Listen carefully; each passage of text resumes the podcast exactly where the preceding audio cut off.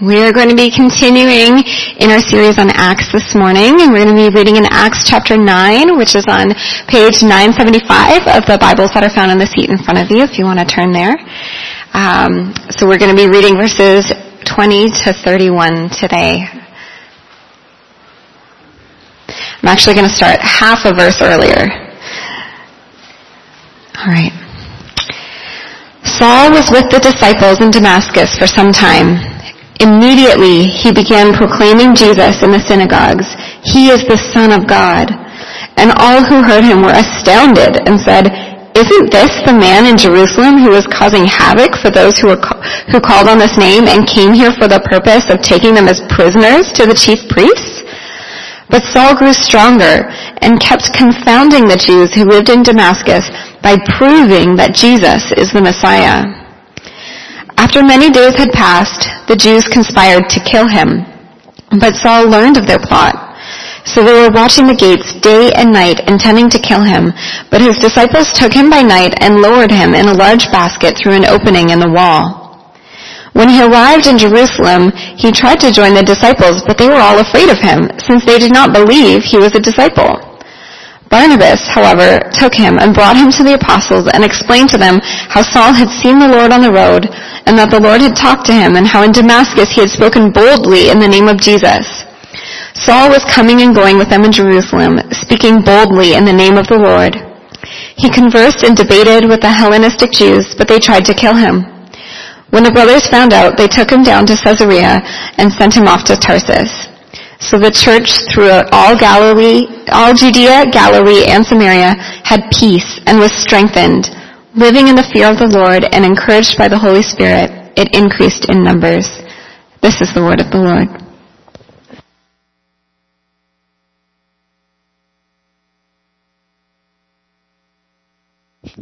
Well, good morning.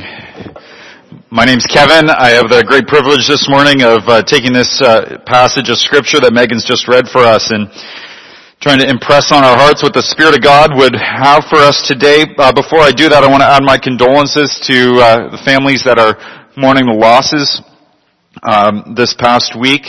And uh, I'll take responsibility for Jeff's error in uh, the days there of the week. I, I'm the one who typed that in incorrectly. So just to reaffirm that Tina Froze's visitation will be happening here at the Orchard campus on Tuesday from 4 to 7.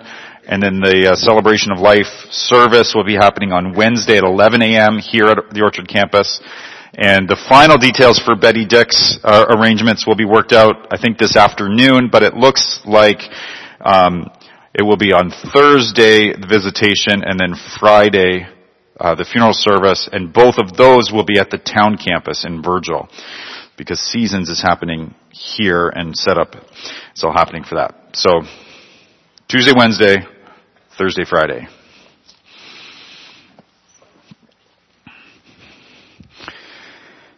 So last week, uh, Pastor Matt led us in the first part of chapter 9 in the book of Acts as we were reintroduced to this uh, character Saul of Tarsus. We first met Saul of Tarsus in uh, in the account of Stephen, one of the deacons of the church, and who was stoned after uh, debating with the Hellenistic Jews, the Greek-speaking Jews in Jerusalem, and was debating with them about the message and the way of Jesus.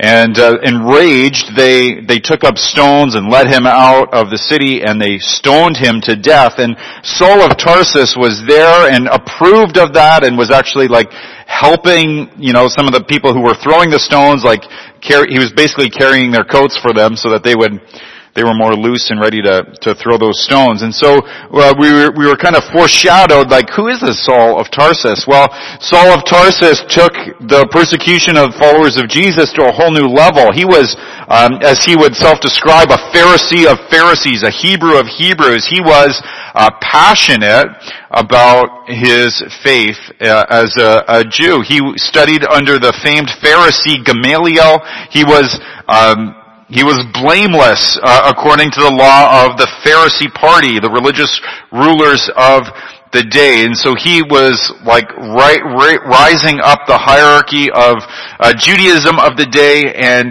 he then took and was breathing threats against uh, the followers of Jesus and was going house to house and taking them and seizing them and putting them in prison and even putting Christians to death. And he was like not content just to do that in Jerusalem. He wanted to spread that hatred. He wanted to squelch this movement. We'll talk a little bit later about why he was so opposed to it. Um, but he, he got letters from the chief priest to be able to go to synagogues in other cities, and he was on his way to the uh, capital of Syria, Damascus, and was going to uh, go to the synagogues there and arrest all those who would follow Jesus and uh, and bring them back to Jerusalem. But Jesus appears to him on the road to Damascus. He strikes him with a bright light from heaven. He appears to him. He Paul, Paul sees the risen Christ. He hears the voice from heaven who says, "Saul, Saul, why are you persecuting me?" And Saul is uh, transformed. He has this vision of Jesus risen from the dead and is transformed.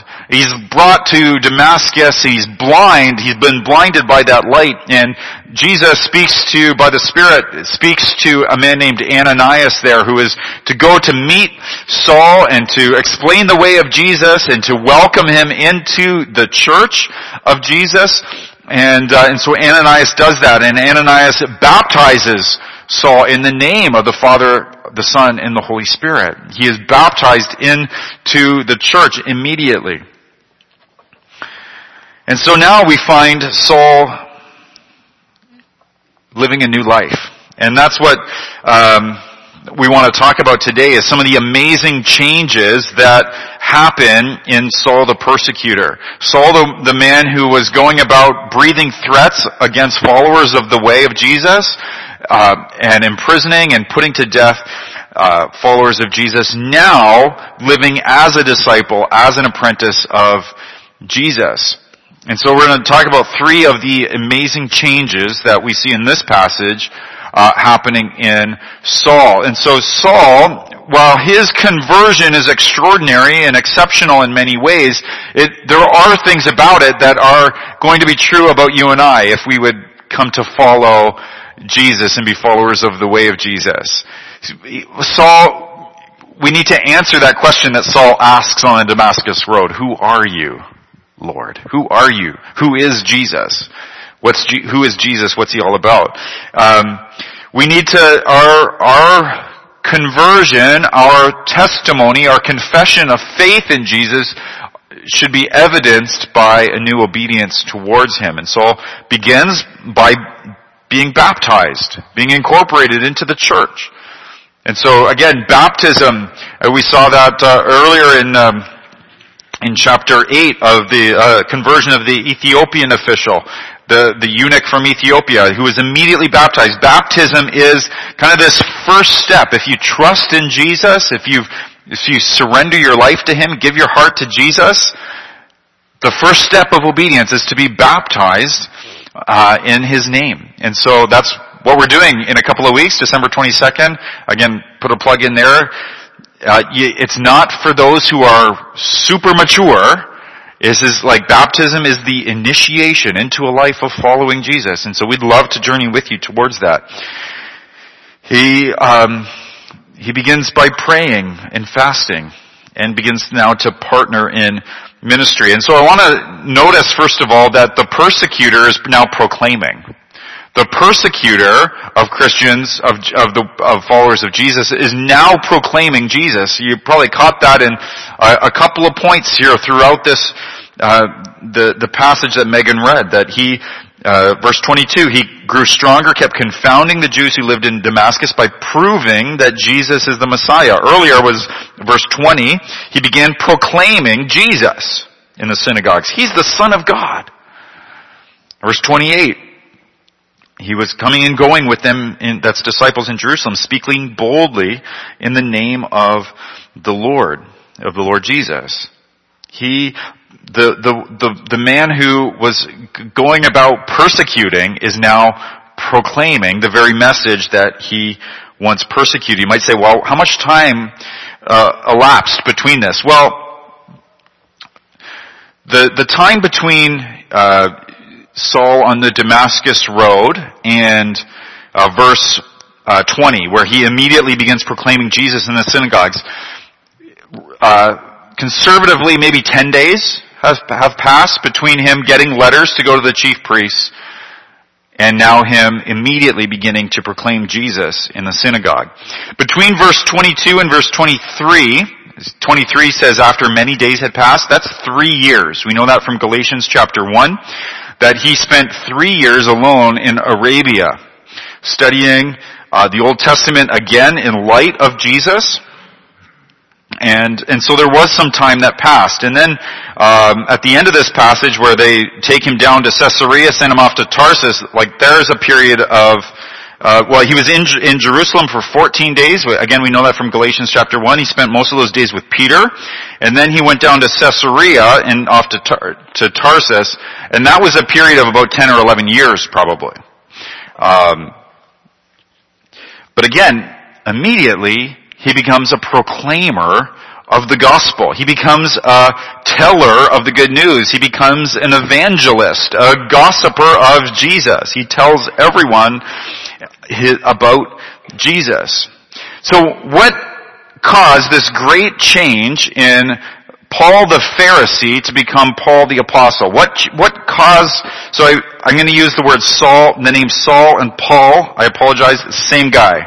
Okay, he later becomes known as Paul, um, but most of this passage he is, well, in this passage he's called Saul still. So I'll try to call him Saul, but it's also Paul. So what changed? How did he, how did he become this persecutor to a, now a, a, a preacher? Well, he saw Jesus resurrected from the dead. That, that's what changed he became convinced that Jesus really and truly rose from the dead. We know that from his later writings that the, the great apologetic for him, that is, that, which means the great reason for believing in Jesus, is that Jesus rose from the dead.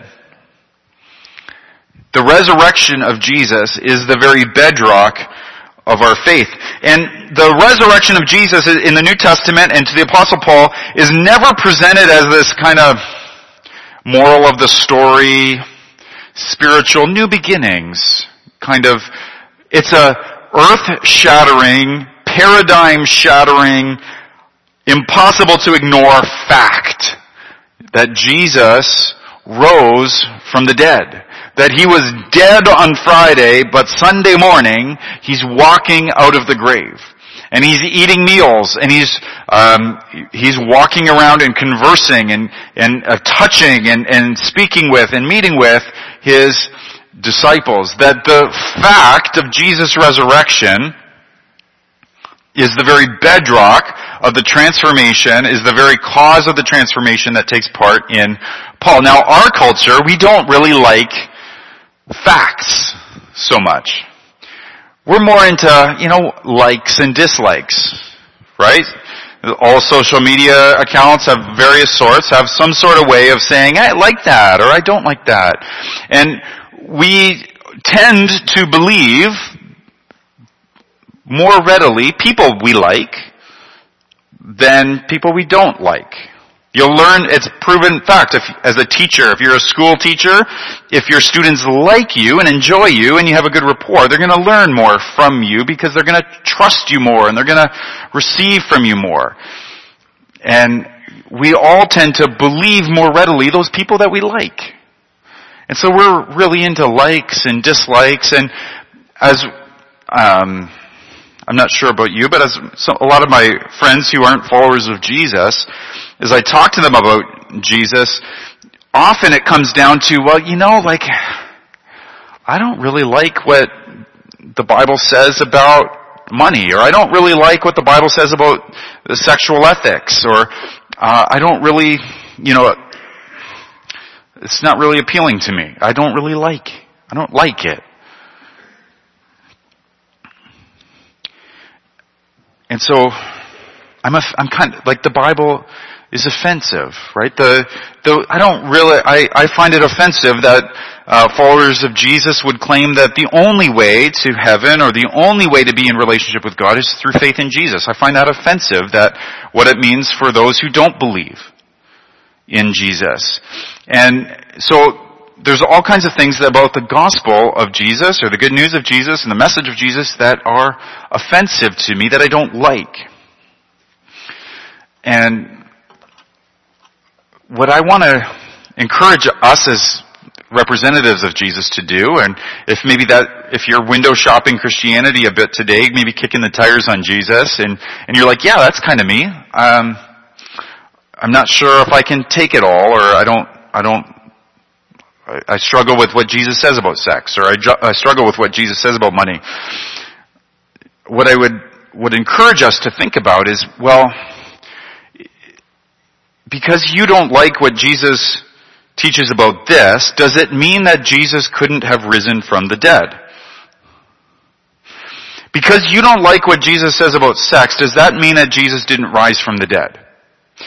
And what, so what I, what I, what's important I think is, like set aside the, the, the ethical teaching of the Bible, set aside the idea of, is Jesus the only way or not, for a moment, and just deal with this fact. Did Jesus rise from the dead or not? Because if he did, if Jesus was dead and now is alive, you're gonna have to deal with all that other stuff. Right? Like it or not, you're gonna have to deal with that. But if he didn't, if he's still dead, who cares what Jesus says about any of that? Just ignore him. Just move on with your life. But the very bedrock of our faith is that Jesus is alive, that he rose from the dead. That, that's what transformed the apostle Paul, is he became convinced that Jesus was alive. And, th- and therefore, what was offensive to him before, he now had to deal with what he liked and didn't like. And to really, in a way, submit to Jesus because someone who is dead for three days and now is talking to me, I'm gonna listen to what they have to say. Now Paul, I want to point out though, was more offended by Jesus than you and I were.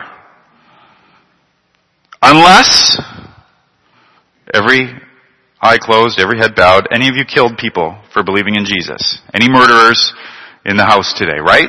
Paul was killing people. He was more offended by Jesus than any of us ever were. And in a matter of ten days, he's now proclaiming Jesus. He is the Son of God. He is the Messiah. You see, Paul was offended by the gospel because um, it claimed that Jesus was the Messiah. The Messiah is this is the, is a word that um, we always think, oh, that's Jesus. Well, yes, but the Messiah was this figure in the Old Testament, the Hebrew Scriptures, that the Jews ha- had received from God that was this coming Savior King who was going to defeat all of Israel's enemies, who was going to liberate and rule and reign over Israel. He was going to be of the line of David. He was going to sit on David's throne forever. He was this coming king. A mighty one. A one blessed by God. It means anointed one. Literally. It means anointed one. And so the Messiah was always going to be someone who is very blessed by God. Who's, who's, who God is pleased with, who ha, who's received God's favor and God has raised up and who's going to defeat all of our enemies. But this Jesus, he was crucified. This, he received this horrible end. How could Jesus be blessed by God? Doesn't Deuteronomy say, cursed is everyone who's hung on a tree? This Jesus could not possibly be the Messiah. Our Messiah will be strong.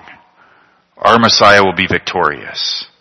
Our Messiah will lead us to victory. But this Jesus was obviously cursed by God. Jesus couldn't possibly be the Messiah. And so this block of people who are now teaching that Jesus is the Messiah, they've got to be squelched. They've got to be put out. We've got to put an end to this because we're still waiting for our Messiah. Disciples of Jesus felt the same way. On the road to Emmaus, um, after, in between, or, or shortly after Jesus' resurrection, you read about it in Luke chapter 24. There's two of Jesus' disciples, his followers, are walking from Jerusalem to the town of Emmaus, and um, Jesus actually joins them, but they don't recognize him yet. Their eyes are kind of blinded to the fact of who Jesus is at that point. And they're talking, and one of them says, you know, haven't you heard about Jesus of Nazareth, who was a man approved by God? He was doing all these miracles, and we had thought he was going to be the one to redeem Israel, but he was crucified. Which is kind of funny now, right? We thought he was going to be the Savior, but he died on the cross. And we're like, yeah, he's the Savior because he died on the cross for our sins, right? But the followers of Jesus at the time, and, and Saul the Pharisee are thinking, there's no way he could be the Messiah. There's no way he's the Savior. He's cursed by God. He's received the end. He's, he's like, he's in utter shame. But, unless he's risen from the dead. And so the apostle Paul sees Jesus, meets the risen Jesus, becomes convinced that Jesus is risen from the dead. And I read somewhere, and I, I can't take credit for this because I didn't, um, these aren't my own thoughts, but I didn't, um, I can't find where I, where I read them in the past. I think it was Don Carson, uh, D.A. Carson who wrote this, but maybe it wasn't. But he imagines, well, what was Paul thinking about for those three days where he was uh, blind and he's, he's met Jesus? What's going through his head? What's, what are the, what are the wrestlings? What are the thoughts and reflections that, that he's thinking? Well, he's thinking, well, if Jesus is risen from the dead, that means that God was pleased with him. That means that God did vindicate him. That means that he, his message is something to pay attention to. And so if God was pleased with him, if he did have God's favor, if he was vindicated by God when he died on the cross and was under the curse of God, he wasn't under the curse of God for his own sins. So whose sins was he under the curse of God for? And then Paul begins to think about the temple and the sacrificial system and he begins to think, hmm, did the blood of lambs, little lambs and goats and bulls, does that really make atonement for sin? Does that really deal with our sin or did we need a human sacrifice for our sin? Someone as a representative to stand in our place? And so maybe Jesus died not for his own sins, but he died for the sins of others. And maybe God did vindicate him. And then he goes, because as a Pharisee, he would have had the entire Hebrew scriptures memorized. He thinks about Isaiah and he thinks, well, the first half of Isaiah, the Messiah is pictured as this conquering king and this mighty one, the Holy One of Israel, the, this, the strong one. But in the second half, there's this mysterious suffering servant. We talked about him two weeks ago as Philip preached from Isaiah 53. And he thinks about Ezekiel and Jeremiah and he thinks about the new covenant where God was going to, you know, speak to us like a friend and write his law in our hearts and so we aren't going to need a temple and a priest anymore. And he thinks about the promise to Abraham that through Abraham's descendant, all of the families of the earth are going to be blessed and it all begins to make sense in light of Jesus' resurrection. You see, apart from Jesus' resurrection, Jesus is, is, a, is a loser. Jesus is someone to be looked down on, someone, someone to be shamed, but if Jesus is risen from the dead, oh, that changes everything. That changes everything. God is pleased with him. He is vindicated. See, Saul and the Jewish people were expecting a strong Messiah to come and save the strong. They weren't expecting a Messiah who would come in weakness to save those who would admit their weakness. And so Saul, the persecutor, becomes Paul, the preacher, Paul, the proclaimer, and he begins to proclaim Jesus.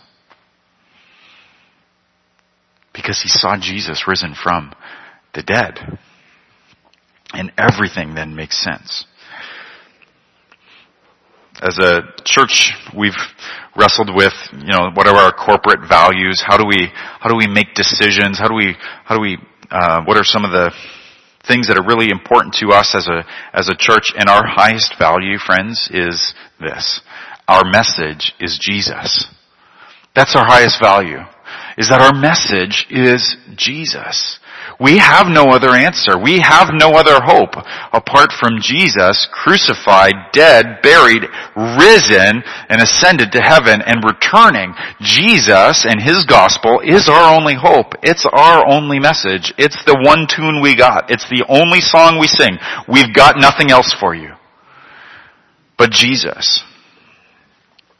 And His, and Jesus the message, the announcement of who he is and what he's done, that's a message that needs to get out there. It's unfortunate that there's a quote that's attributed to St. Francis of Assisi. I don't think he actually said it. There's good reasons to think he didn't say it. Where it goes something like, preach the gospel at all times and if necessary use words.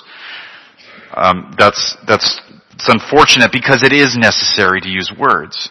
Right? Paul preached Jesus. He proclaimed Jesus. He spread the good news about who Jesus is and what he's done. You say, oh, we want to just be an Acts church. Yeah, let's be an Acts church. An early kind of church, which means we preach Jesus. That our message is Jesus. You see, the book of Acts you can't read this book without becoming convinced that the primary calling of the church is to get the good news out there with words. Yes, to live a life in line with the gospel. Yes, to be a good example. Yes, to follow the teachings of Jesus. And to get the good news out there with our words, the good news of grace.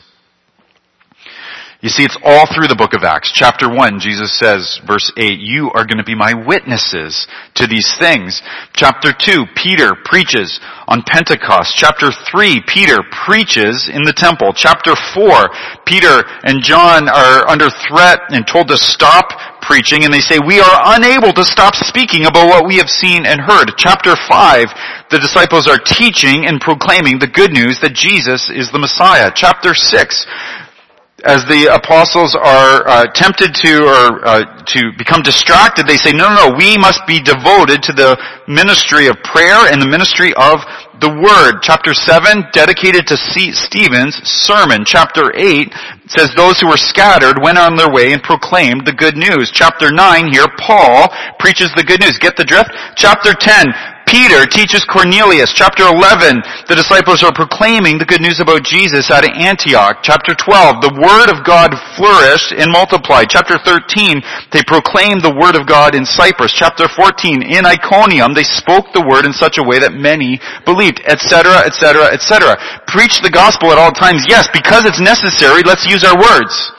Because, friends, I'm all for us being a good example and having a life that, living a life of holiness and of good deeds, right?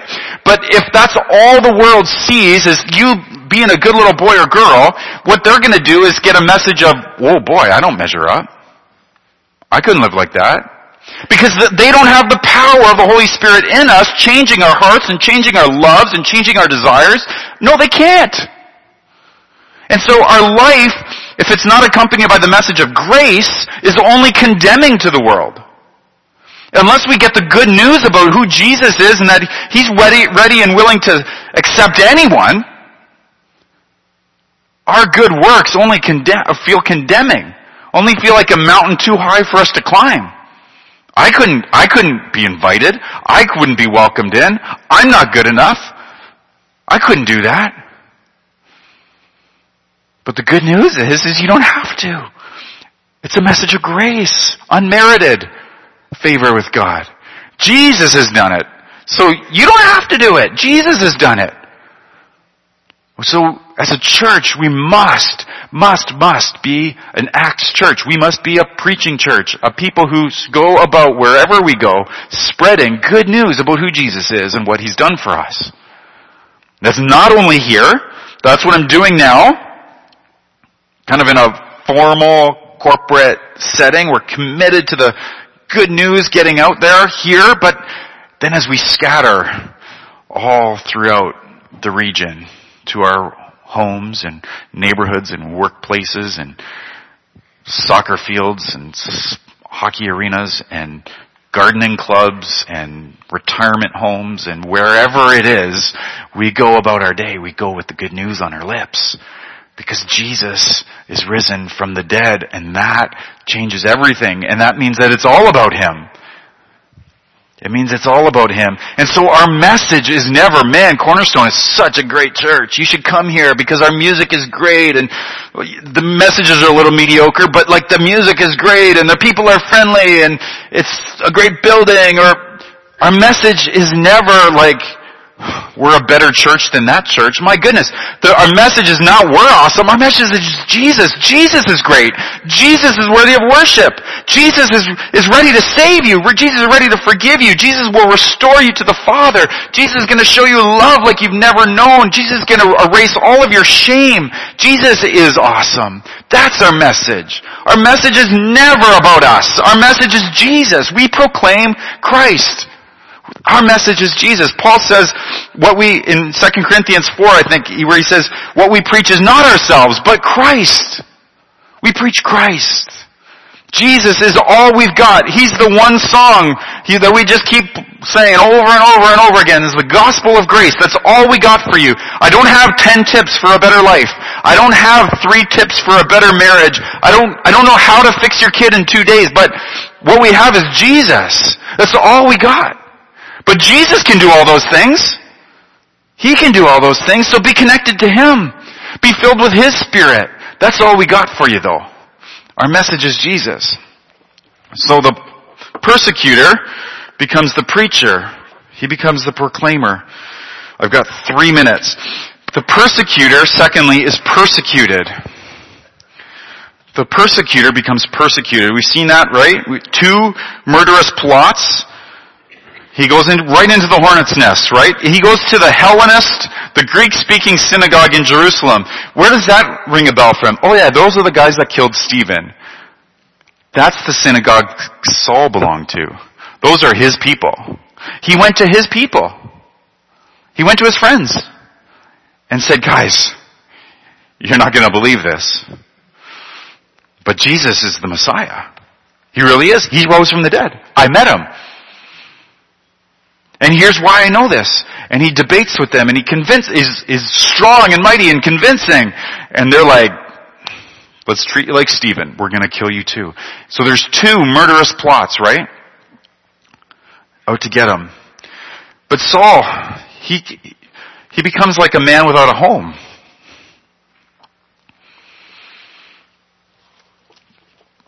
They want to kill me in Damascus.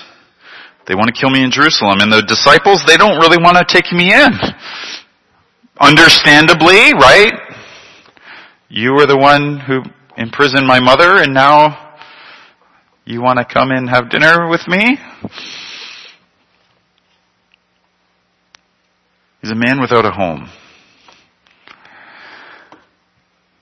He's experienced great loss. Do you think he ever got afraid? We think of Paul this hero.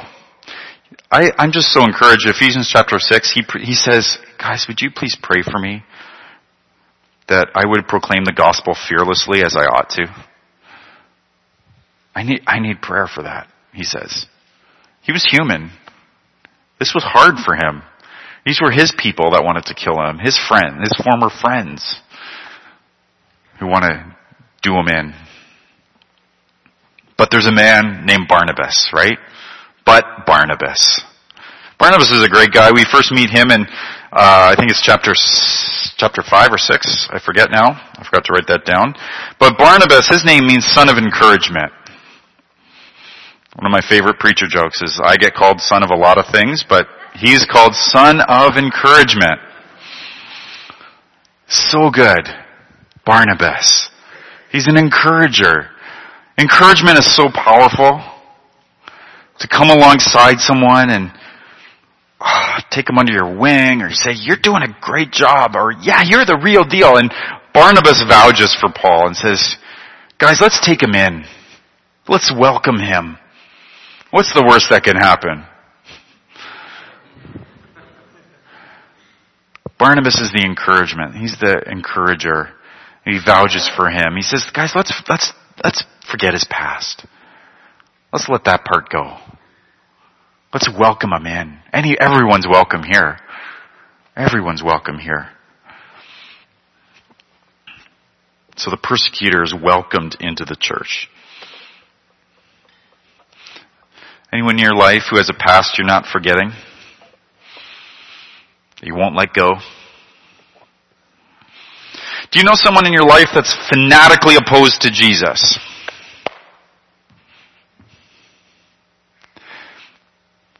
Could be a spouse, could be a, maybe one of your kids. Fanatically opposed to Jesus.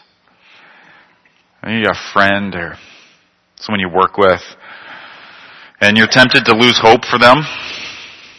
Man, I don't know. They could only be a few days away from proclaiming Jesus. Don't lose hope. Don't lose heart.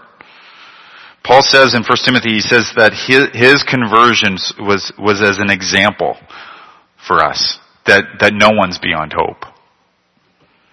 So don't lose heart. Don't lose hope. Let's pray. Father in heaven, would your word bear fruit in our hearts, in our lives? Would you give us assurance today, Lord? We need your assurance, Jesus, that you really are risen from the dead. That gives us great hope in the midst of loss, in the midst of the death of our loved ones. That gives us courage to go about proclaiming the good news about who Jesus is. Because Jesus, you really are, you, and, and, and we see it, we see the evidence of it, that a man like Saul is just turned around because he met you. And the, the, the lives of Peter and the lives of others, Lord, as we, as they meet you, risen from the dead, they're just totally transformed and we want that to happen to us too. So encourage us. You set us free from fear.